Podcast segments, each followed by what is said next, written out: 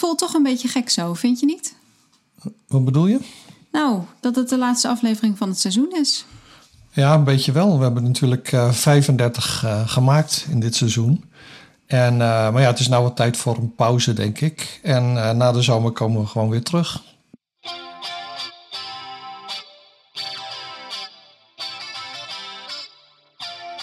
Dit is Drang naar Samenhang, een podcast over de psychologie van het begrijpen.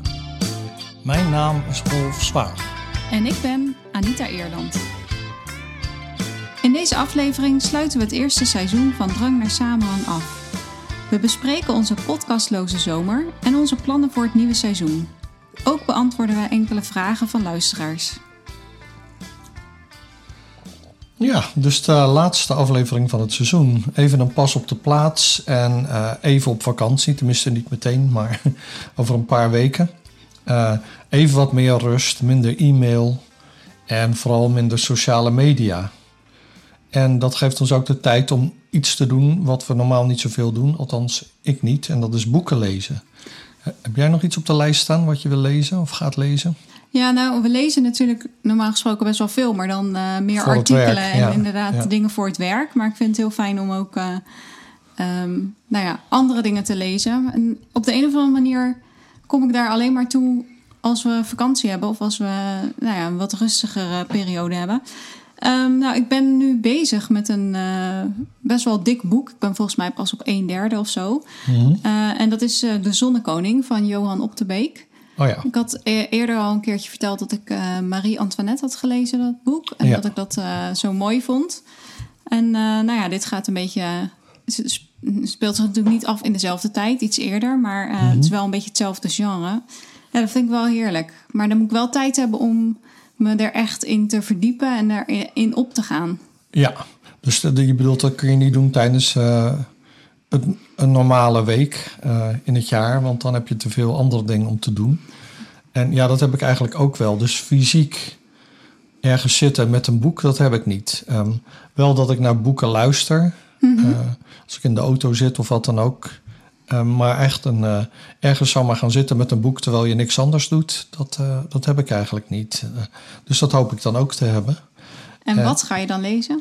Nou, ik ben dus ook nog bezig met een detective roman. En dat had een buurman gehoord. En die is ook een roman aan het schrijven. Onze achterbuurman Adriaan. Want het klinkt nu alsof je met een detective roman aan het lezen was. Schrijven, ja. En onze achterbuurman die is ook bezig. En die wist dus dat ik dat ook was. Dus die heeft mij een boek gegeven van Renate Dorrestein. En dat heet Onder de motorkap van het schrijverschap. Dus dat is eigenlijk mijn leesproject voor deze zomer. Dat ik dus niet alleen... Het is dus geen roman, hè. Maar niet alleen wat lees, maar er ook nog wat van leer. En ik merk wel dat ik ook meer moeite heb om me te concentreren op een boek echt. Ik weet dat ik helemaal in het begin van deze podcast, in een van de eerste afleveringen, had ik het over het boek van Orhan Pamuk. Mm-hmm. Mijn naam is Carmozijn. Maar daar heb ik echt heel lang over gedaan om dat uit te lezen. Ik vond het wel heel leuk, maar ik kan gewoon niet zo lang stilzitten. En dan zou je natuurlijk kunnen denken van, dat komt vanwege de sociale media. Maar dat weet ik niet. Hè? Dat je dus constant iets nieuws ziet. Ik lees nu een artikel over Oekraïne. Nu ga ik even kijken hoe het ervoor staat met de selectie van het Nederlands elftal. En nu ga ik weer even een artikel voor het werk lezen. En dat doe je dan allemaal op de computer, zeg maar. Ja, onze aandacht is heel erg versnipperd. Hè? En, mm-hmm. We zijn dan heel kort steeds met iets bezig en dan gaan we weer met iets anders aan de slag. Ja. En dat kan komen omdat we dan prikkels van buiten krijgen die onze aandacht trekken. Maar dit zit misschien ook wel een beetje in onszelf. En dat maakt dat het inderdaad moeilijker is om je langere tijd ergens op te concentreren. Ja. Want ik weet wel dat ik als student makkelijk een wetenschappelijk artikel zo in één keer kon lezen achter elkaar. Mm-hmm. Maar nu heb ik daar echt moeite mee. Ik heb het dus niet met wetenschappelijke artikelen, maar wel met romans. En soms ook met tv-programma's. Als het dan lang doorgaat, dan verveel ik me gewoon daarbij. Dan ga ik wat anders zitten doen. Mm-hmm. Ook bij een film helemaal. Dat is voor mij best wel een lange zit. En als we naar de bioscoop gaan in theater in Utrecht, daar kun je dan een biertje drinken bij de film. Dus als ik dan zo'n flesje Duvel drink tijdens de film, dan gaat dat wel. Maar ik vind het echt moeilijk om me zo lang op één ding te concentreren. En nou ja, dan is het natuurlijk makkelijk om sociale media de schuld te geven. Maar ja, zoals we dus al zagen in een van de eerdere afleveringen, je kan niet zomaar alles aan sociale media wijten. Veel dingen waren natuurlijk al zo voor sociale media of zijn versterkt door sociale media. Maar misschien is het meer zo dat sociale media een afspiegeling zijn van ons gedrag. Mm-hmm. In plaats van dat ze dat gedrag veroorzaken. Hè? Daar weten we eigenlijk nog te weinig van. Ja, en ik denk dat sociale media op zich niet, als het al zo is dat die ervoor zorgen dat we ons minder goed kunnen concentreren, dan zit het waarschijnlijk niet in de sociale media op zich, maar meer in de technologie en dat we zoveel doen met de computer en e-mail en zo. Ik bedoel, e-mail vind ik niet sociale media. Nee. Maar het is wel grappig dat je dat zegt. En ook dat we het hebben gehad over dat je dat dan in de vakantie hebt probeert wat minder te doen. Een beetje uit je normale routine komen. Zodat er tijd is voor andere dingen. Want ik had toevallig een artikel gelezen over detoxen van sociale media. Dus dat is dat je vrijwillig een tijdje minder of geen sociale media gebruikt. Maar is dat dan nodig? Want detoxen klinkt alsof je dan verslaafd bent. En we hadden het juist in aflevering 32 over, wat ik er net ook zei, dat we nog helemaal niet weten wat de effecten van sociale media gebruik zijn. Dus detoxen klinkt al alsof er een probleem is. Ja, nou, dat wordt ook wel gedacht, maar eigenlijk klopt wel wat je zegt, dat we daar nog niet zo heel erg veel bewijs voor hebben. Sociale media wordt heel sterk gelinkt aan allerlei negatieve effecten. Mm-hmm. Terwijl er misschien ook wel positieve effecten zijn, maar dat moeten we gewoon nog goed onderzoeken.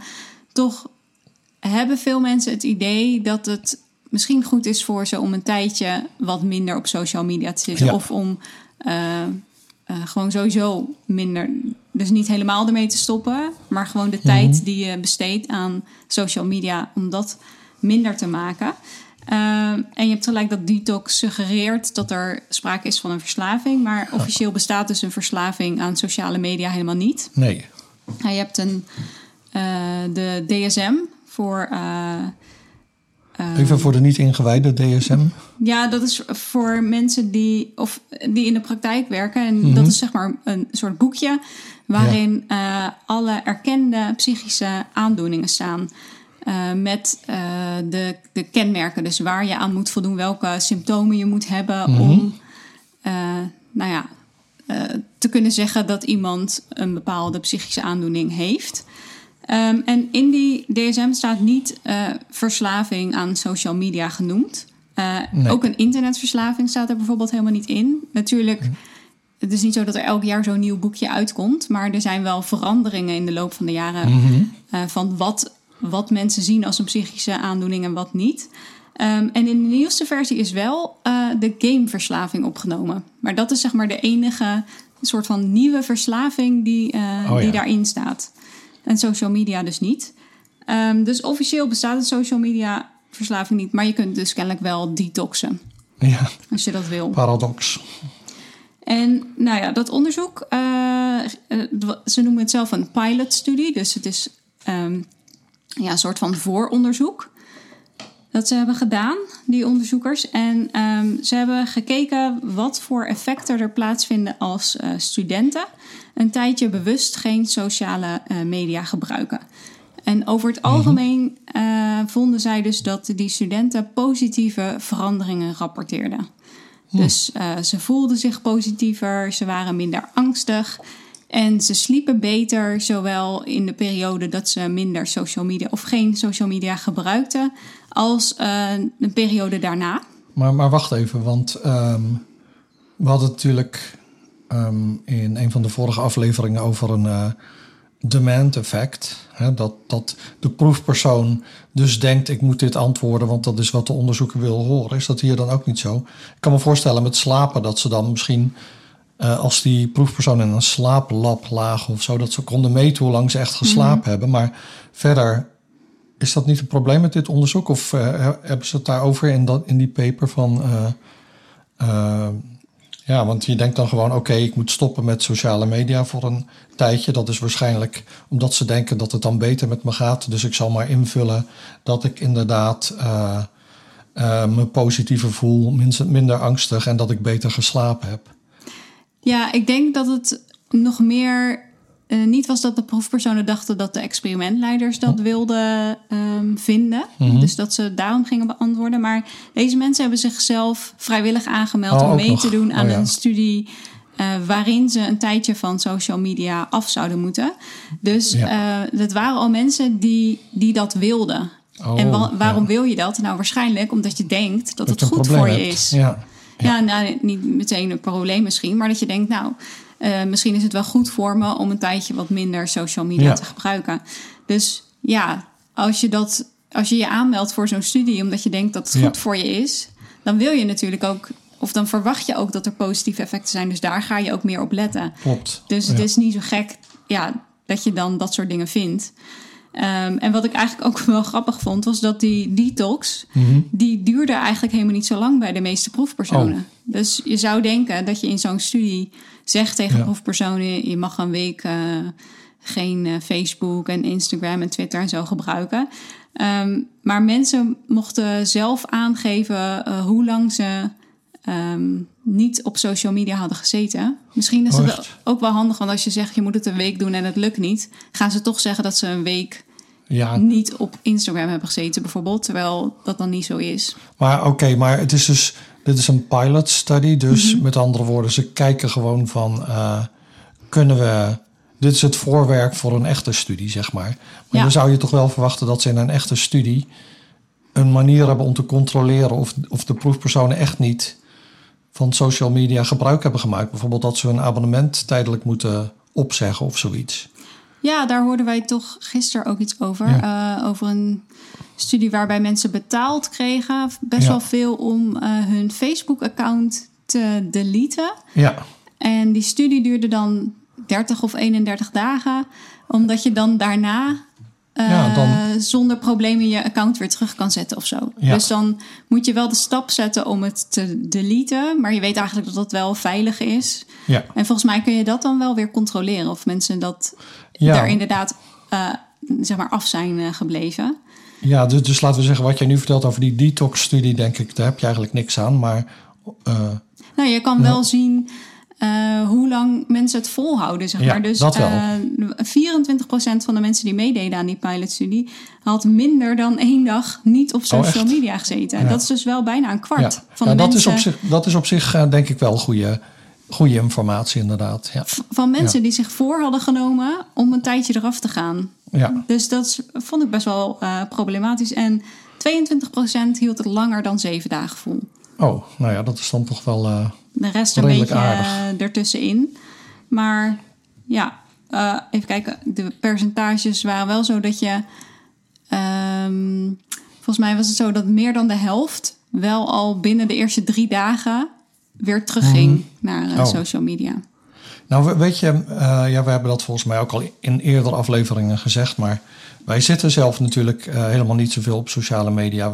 We hebben dan wel Twitter, maar superveel doen we daar niet op.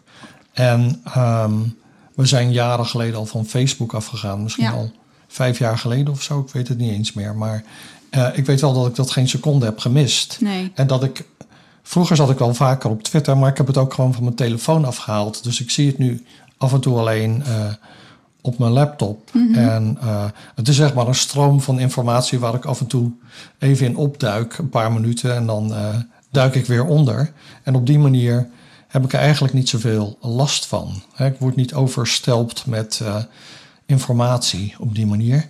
Dus je bent niet echt een social media man? Nee, niet echt. Nou ja, ik zit wel af en toe op YouTube, maar ik vind dat eigenlijk anders dan andere sociale media, want ik heb geen interacties met mensen. Ik bekijk alleen video's. Mm-hmm. En dat is meer wat ik zou noemen edutainment. Dus het is onderhoudend en je leert er iets van. En ik ben daarbij wel heel beperkt in mijn onderwerp, want ik bekijk alleen maar YouTube-video's over gitaren en muziek. En wat ik wel leuk vind is dat sommige gitaristen hun eigen kanaal hebben, hun eigen channel. En die, ja, wat die doen is, die spelen wat en vertellen er dan wat over. Bijvoorbeeld over bluesgitaar. Dus ik volg bijvoorbeeld de bluesgitarist Kirk Fletcher. Nou ja, die vertelt daar dan over en die doet dat op een hele rustgevende manier. En je leert er wat van. Het is verder low-tech, want hij gebruikt gewoon een iPhone. Andere voorbeelden zijn Tom Bukovac en Robin Ford. Allemaal mensen van wie ik veel kan leren. Maar het is net alsof je bij hun in de huiskamer zit en je leert wat over gitaarspelen. En ik merk dat dat rustige mij wel aanspreekt. Er is ook een show die heet The Pedal Show. Van een Engelsman en een Australiër. En dat gaat over gitaareffectenpedalen. En daar hebben ze het gewoon 2 uur lang over. Dat heb ik vaak op de achtergrond aan als ik iets anders aan het doen ben. Dat vind ik heel rustgevend. Maar wat dus ook wel leuk is dat sommige van die muziekfiguren, die zijn heel professioneel in hun videoopnames en de presentatie daarvan. Dat zijn over het algemeen meer mensen die eigenlijk gitaarleraar waren of zoiets. En ook wel gitaar spelen, maar dat is niet hun core business, zo gezegd. Mm-hmm. Een voorbeeld daarvan is Paul Davids, een Nederlander die heel veel volgers heeft op YouTube. Die maakt gewoon hele goede, educatieve en onderhoudende video's. En daar kun je dus ook wat van leren als je zelf video's moet opnemen voor colleges. En nou ja, we gaan volgende week naar Oostenrijk. En de studenten vinden het leuk als ik als mijn videocolleges, als ik daarbij rondloop in de bergen. Dus vandaar dat ik ze daar ga opnemen. En ik heb wel wat geleerd van van Paul Davids en anderen. De dingen die ik dan hoop te kunnen gebruiken daar in mijn colleges. En ja, dus op die manier is bijna, zou je kunnen zeggen, is het voor mij ontspanning. Maar ik leer er ook wat van. Maar ik heb geen interacties met mensen. Ik vind dan wel een video leuk, maar ik ga niet in discussie met mensen over een gitaarakkoord of weet ik veel wat. En ik lees die discussies verder ook niet. En ja, jij? Nee, ik zit dus ook niet meer op Facebook. Heb ik ook totaal niet gemist. Ik zit wel op Twitter, maar daar doe ik ook wel steeds minder. Dus het is meer om te lezen wat andere mensen posten dan om zelf dingen te posten. Mm-hmm. En verder, ja, eigenlijk super saai. Want ik zit ook niet op Instagram. Nee. Ik zit ook niet op Snapchat, TikTok. Ik weet ook vaak niet eens hoe dat allemaal werkt. Maar vind ik wel prima zo. Ja, houden zo, zou ik zeggen. Nou, straks gaan we het nog hebben over de luisteraarsvragen die we hebben gekregen. Ja, maar eerst.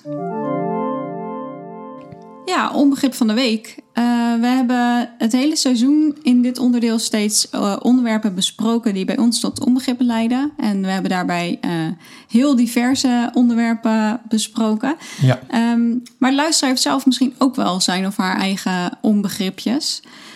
En om die en alle andere onbegrippen beter te kunnen begrijpen, is het natuurlijk mooi om Drang naar Samenhang te lezen. Het boek dat de inspiratie was eigenlijk voor deze podcast. Ja. Dus ik dacht, als we nu bij wijze van seizoensafsluiter nu in dit onderdeel niet weer een van onze eigen onbegrippen gaan bespreken, maar de luisteraar de kans geven om een gesigneerd exemplaar van jouw boek te winnen. Ja, vind je dat leuk? Ja, vind ik hartstikke leuk, tuurlijk. Nou, dus als je nu luistert en je denkt, nou, dat lijkt me wel leuk om een gesigneerd exemplaar van Drang naar Samenhang te winnen, stuur dan voor het eind van de zomer even een berichtje naar drangkast@gmail.com. Ja. En dan laten wij de winnaars begin september weten dat zij een gesigneerd exemplaar hebben gewonnen. En dus wat er in dat berichtje moet staan is een onbegrip van dat je wil winnen, toch? Oké, gewoon een berichtje, maakt niet uit wat erin staat. Nou, dat ze de podcast superleuk vinden en dat ze een boek willen winnen. Dat mag er niet in, maar verder. Ja, oké, dat is goed. En voor de duidelijkheid misschien nog even dat e-mailadres. Dus drangkast is drangcast@gmail.com. Oké, dan komen we nu bij de luisteraarsvragen. Dank voor het toezenden daarvan. En een van de eerste vragen die we verschillende malen zagen terugkomen is: hoe komen jullie eigenlijk aan de onderwerpen voor de podcast? Ja. En ook waarom zegt Rolf podcast en niet podcast? Maar dat komt omdat Rolf dat woord al kende toen hij nog in Amerika woonde. En dus het eerste... Ik zeg ook altijd Harry Potter en niet Harry Potter. Dat is gewoon hoe je dat eerst geleerd hebt, denk ik. Ik kan dat niet goed op een andere manier zeggen. Gaat automatisch waarschijnlijk. Ja, dus systeem 1 en niet systeem 2. Ja. Maar hoe komen jullie dus aan die onderwerpen? Nou ja, in het begin waren we natuurlijk vrij dicht bij het boek gebleven. Hè? Want de uitgever had gesuggereerd... het is leuk om een podcast bij het boek te maken. Maar wij dachten, ja, we kunnen moeilijk... gaan herhalen wat er in het boek staat. Dat is ook super saai. Ja, we kunnen wel onderwerpen bespreken die samenhangen met thema's uit de verschillende hoofdstukken. Dus zo zijn we begonnen. En het is nog steeds zo, denk ik, dat al onze afleveringen te maken hebben met het thema de psychologie van het begrijpen. Mm-hmm. En dan hebben we het natuurlijk over verhalen hebben we het gehad. En dat kunnen geschreven verhalen zijn, maar bijvoorbeeld ook films. Nou ja, taal is natuurlijk belangrijk bij begrijpen. Daar hebben we het veel over gehad. Over geheugen, over denkprocessen. Maar we hebben het ook gehad over hoe denken soms fout kan gaan. Complotdenken hebben we verschillende afleveringen over gemaakt. En dan hebben we natuurlijk verschillende afleveringen over sociale media. En die hebben allemaal wel te maken met de thematiek van het boek. Maar toch wijken ze daar steeds meer van af. En... ja, waar letten we dan wel op? Hè? Hoe selecteren wij die onderwerpen? Nou, het moet natuurlijk wel iets zijn waar wij zinnig over kunnen praten. Dus het moet een beetje binnen onze expertise vallen. Mm-hmm. Nou ja, en dat is meestal wel zo, want... ik heb zelf vakken zoals cognitieve psychologie gegeven... waarin dus denken en begrijpen en geheugen... aan de orde komen. En ook taalpsychologie is een vak wat ik gegeven heb. Ik geef nu een vak dat heet Cognition in the Digital Age. En dat gaat dus over denken in het digitale tijdperk. En veel van die onderwerpen... eigenlijk alle onderwerpen die wij bespreken... die komen in die cursussen tezamen aan de orde. En jij hebt dat soort cursussen ook gegeven... en ook meer op het gebied van communicatie. Ja, zeker nu. Ja. Oké, dus we kijken inderdaad naar die onderwerpen en dan eigenlijk ook gewoon wat we zelf interessant vinden. En wat voor artikelen er recent zijn verschenen die we dan toevallig tegenkomen. Dat dan wel weer via Twitter trouwens. Ja, heel vaak via Twitter. Dat is inderdaad waar. Dus dat is een plus van Twitter. Dan zegt iemand, hey, ik heb een nieuw artikel uit over dit en dat onderwerp. En zo komen wij daar dan op. Want ja, als je kijkt naar hoeveel artikelen verschijnen er in de psychologie per jaar... dan heb ik dat getal niet zo paraat. Maar ik weet dat APA, de American Psychological Association... die heeft heel veel tijdschriften. En tezamen publiceren die tijdschriften ongeveer 5000 artikelen per jaar.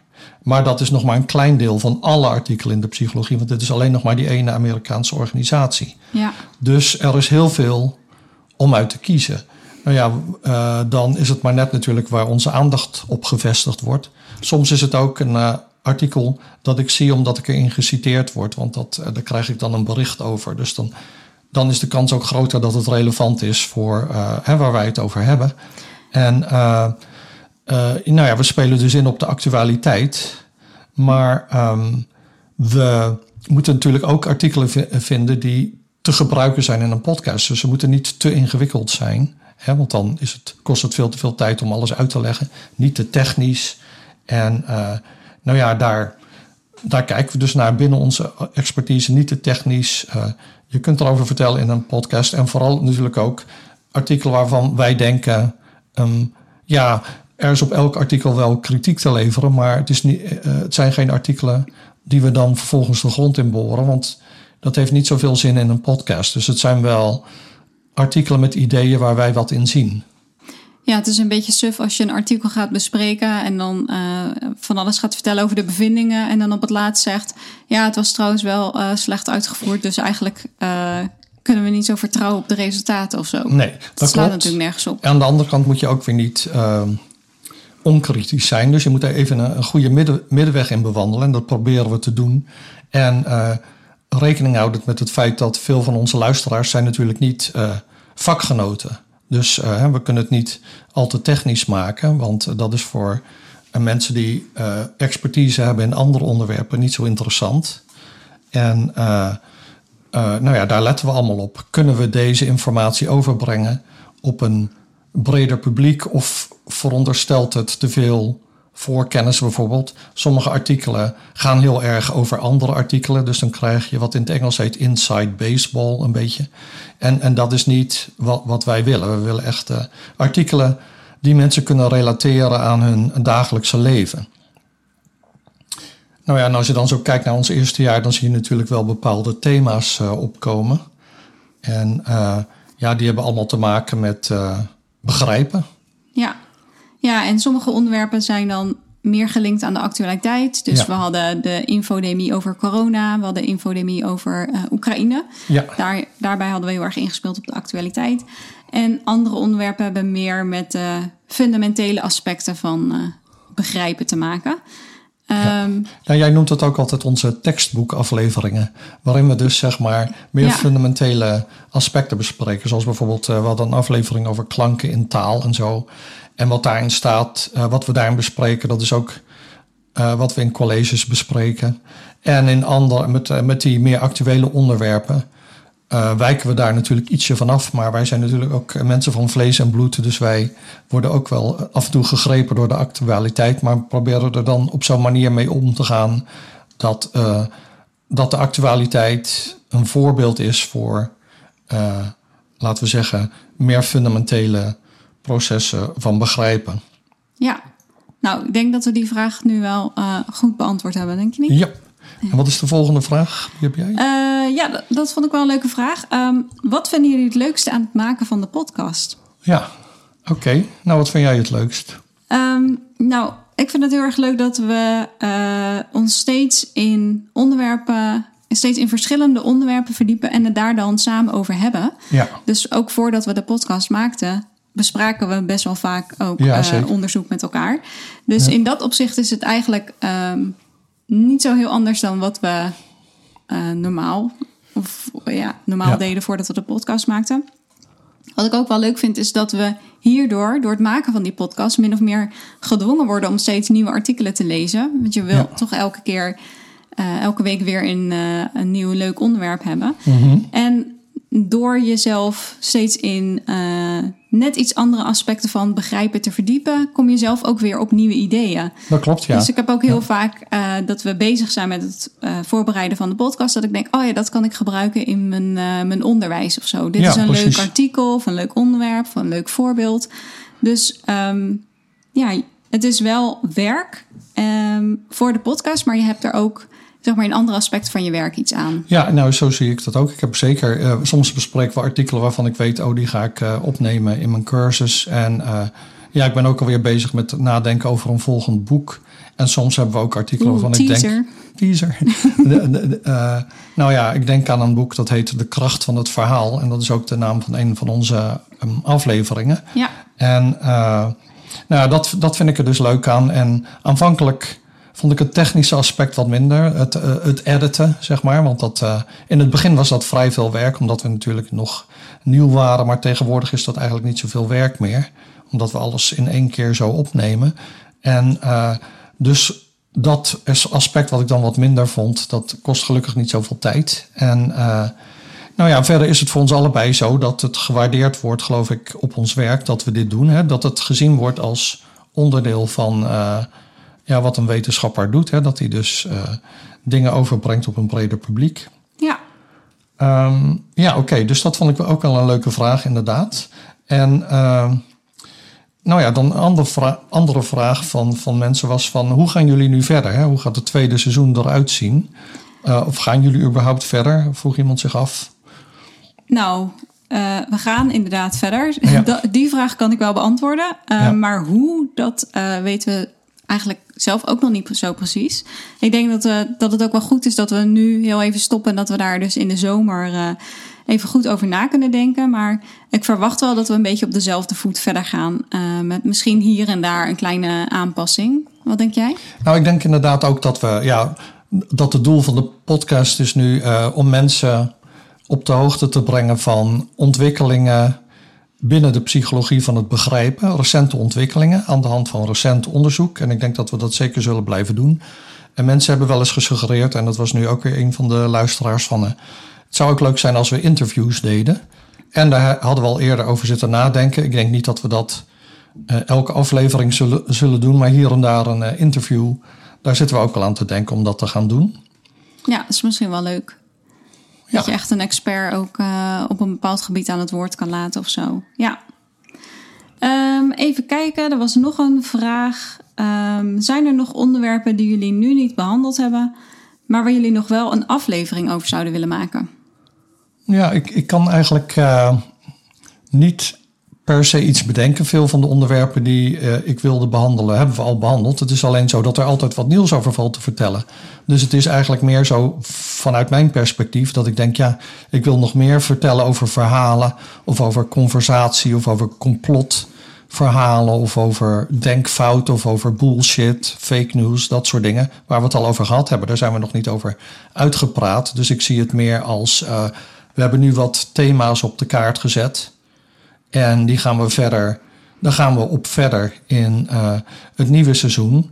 En ik zit niet heel erg te denken aan andere onderwerpen, behalve misschien, dus dat heeft dan wel weer met de kracht van het verhaal te maken. Maar ik heb in het boek 2 hoofdstukken over fraude. 1 in de journalistiek en 1 in de wetenschap. En in beide gevallen gaat het erover dat dat de persoon in kwestie het belangrijker vond om een mooi verhaal te vertellen. En daarvoor ook natuurlijk werd gewaardeerd. Hè? Mm-hmm. De journalist won prijzen, de wetenschapper kreeg een hele goede positie. Maar allebei vonden ze het niet belangrijk om feiten of de data juist over te brengen, maar meer om een verhaal te vertellen wat in de smaak zou vallen. En daarover hebben we het eigenlijk nog niet gehad, terwijl ik dat 2 van de leukste hoofdstukken uit mijn boek vond, in ieder geval om te schrijven. En de journalist is Klaas Relotius, een Duitse psycholoog die, nee, niet psycholoog, journalist. Die schreef over iets in de Verenigde Staten. Ik zag laatst dat er een film over hem komt, over die situatie. Die komt geloof ik in het najaar uit, een Duitse film. Tegen die tijd is het misschien leuk om een aflevering aan dat geval te wijden. En de andere figuur is Diederik Stapel, een Nederlands psycholoog. Maar daarvoor is al vrij veel bekend. En hij heeft ook zelf een boek geschreven. Dus dat hoeft niet per se nog een onderwerp te worden. En wat staat bij jou nog op het lijstje? Op je bucketlist? Ja, ik had volgens mij toen we aan het eind van het jaar hadden we ook al een soort van lijstje van wensen van waar we het nog over wilden hebben. En een aantal van die onderwerpen hebben we nu nog steeds niet behandeld. Dus die staan nog steeds op mijn lijstje. Ah. Ik heb wel een aantal nieuwe onderwerpen nog waar ik het graag over wil hebben. Ik wil het graag hebben een keertje over emoties. Ja. We hebben het daar nu een beetje over gehad in die aflevering waarin we het hadden over de facial feedback hypothese. Ja. En we hebben het een aantal keer wel terloops over emoties gehad. Mm-hmm. Bijvoorbeeld bij negatief nieuws. Waarom dat dan zo'n aantrekkingskracht heeft en zo. Maar ik zou daar nog wel iets meer mee willen doen. Mm-hmm. Het lijkt me ook wel leuk om een keer iets te doen over overtuigingsstrategieën. Ja. Forensische psychologie is een beetje mijn achtergrond. Dus dat vind ik ook wel een boeiend onderwerp. Dus misschien dat we daar nog ook een keer iets mee kunnen doen. En daar zijn zeker raakvlakken ook met begrijpen natuurlijk. Zeker. Hoe, hoe getuigen begrepen worden door juries in de Verenigde Staten bijvoorbeeld. Of door rechters. Daar is volgens mij nog heel veel wat we daarmee zouden kunnen doen. Zeker. Ja, en er is nog iets waar we het ook al vaker over hebben gehad. Mm-hmm. En dat is het begrijpen van kaarten en grafieken. En ik weet dat dat ook in je boek staat. Klopt. En dat vind ik een heel leuk onderwerp. Maar dat is best wel lastig om het daarover te hebben in een podcast. Want dat is een heel visueel onderwerp. Ja, dat kan alleen maar als we een videoversie ervan maken. En dan ook nog daarin allerlei illustraties opnemen. Dat zouden we wel een keer kunnen doen, maar dat is wel heel, heel wat bewerkelijker. Maar dat zou kunnen in principe. Nou, misschien moeten we daar nog even wel over nadenken. Ik vind het wel echt een leuk onderwerp. En ik denk ook dat het wel echt iets is wat nu nog ontbreekt. Ja, dat denk ik ook wel. Wat zijn belangrijke ontwikkelingen in de psychologie van het begrijpen die jullie aanzien komen? Wauw. Ja, dus haal even je glazen bol tevoorschijn. Ja, inderdaad. en dan koffiedik kijken. Nou, dat vind ik best wel moeilijk. Je ziet wel een bepaalde trends. Bijvoorbeeld, er is meer aandacht voor gekomen voor... hoe doen we eigenlijk ons onderzoek? Hoe kunnen we het beter doen? We moeten onze data delen met andere mensen en weet ik veel wat allemaal. Wat je ook ziet is dat mensen meer samenwerken in grotere groepen. Mm-hmm. Net zoals ze doen bijvoorbeeld in de natuurkunde. Dus waar het vroeger zo was dat je... en dat is nog steeds wel eens zo hoor... dat je een artikel schreef in je eentje of met 2 anderen... heb je nu soms artikelen waar je met tientallen andere mensen op staat. Ja. En wat er dan... en dat noemen ze dan team science. Je werkt samen met een grote groep mensen. Vaak zijn dat onderzoekers uit verschillende landen. En wat je daarmee dan ook bereikt... is dat je een beetje tegemoet komt aan de kritiek... die er altijd is geweest op de psychologie. Namelijk dat wij alleen maar mensen testen... die uit Noordwest-Europa komen... uit de Verenigde Staten en Australië. En die... en dat zijn dan studenten, dus dat zijn meestal vrouwen en ze zijn zo rond de 20. Maar we generaliseren dan wel naar andere delen van de bevolking en zelfs naar andere culturen. Ja. En kan dat nou wel echt? En met de huidige technologie is het heel makkelijk om online samen te werken. En zie je dus ook samenwerkingsverbanden ontstaan tussen mensen op verschillende continenten zelfs. Die dan allemaal hetzelfde experiment doen, maar de ene groep doet het in... Canada en de andere in Kenia en de derde groep doet het in Taiwan of zo. En dan kun je dus kijken van vinden die min of meer dezelfde resultaten. Zo ja, dan hebben we dus te maken met iets wat niet verschilt. Wat fundamenteel menselijk is in plaats van dat het cultureel bepaald is. Ja. Dus dat is wel een ontwikkeling die denk ik door zal gaan. En ook wel relevant is voor de psychologie van het begrijpen. En verder... denk ik dat er natuurlijk ontwikkelingen zullen blijven komen in het onderzoek naar sociale media. Dat is nu nog het wilde westen, want de ene studie na de andere komt elke dag uit. En er is nog weinig lijn in te trekken. Dus je kunt vaak door de boom het bos niet zien. En wij proberen daar dan studies uit te halen waar je waarschijnlijk wel wat mee kunt. Maar dat is iets wat we ook zullen blijven volgen. En natuurlijk ook het onderzoek naar complotverhalen, wat ook een grotere vlucht heeft genomen de laatste jaren. Ja. En nou is het natuurlijk zo aan het eind van het seizoen best wel leuk om te bedenken... dat al die tijd mensen naar ons hebben zitten luisteren... terwijl wij met een kopje thee in de hand wat zitten te babbelen. Dat vind ik eigenlijk wel een leuk idee. En ik ben eigenlijk wel dankbaar dat mensen dat al die tijd hebben gedaan. En we hopen dus ook dat ze volgend jaar weer... naar ons gaan luisteren en dat we er misschien nog wat mensen bij krijgen. Ja, dat zou heel mooi zijn. Nou, als we wijn hadden gehad zou ik zeggen proost, maar ja, proost met de thee dan. Ik heb koude thee. Ja, ik ook.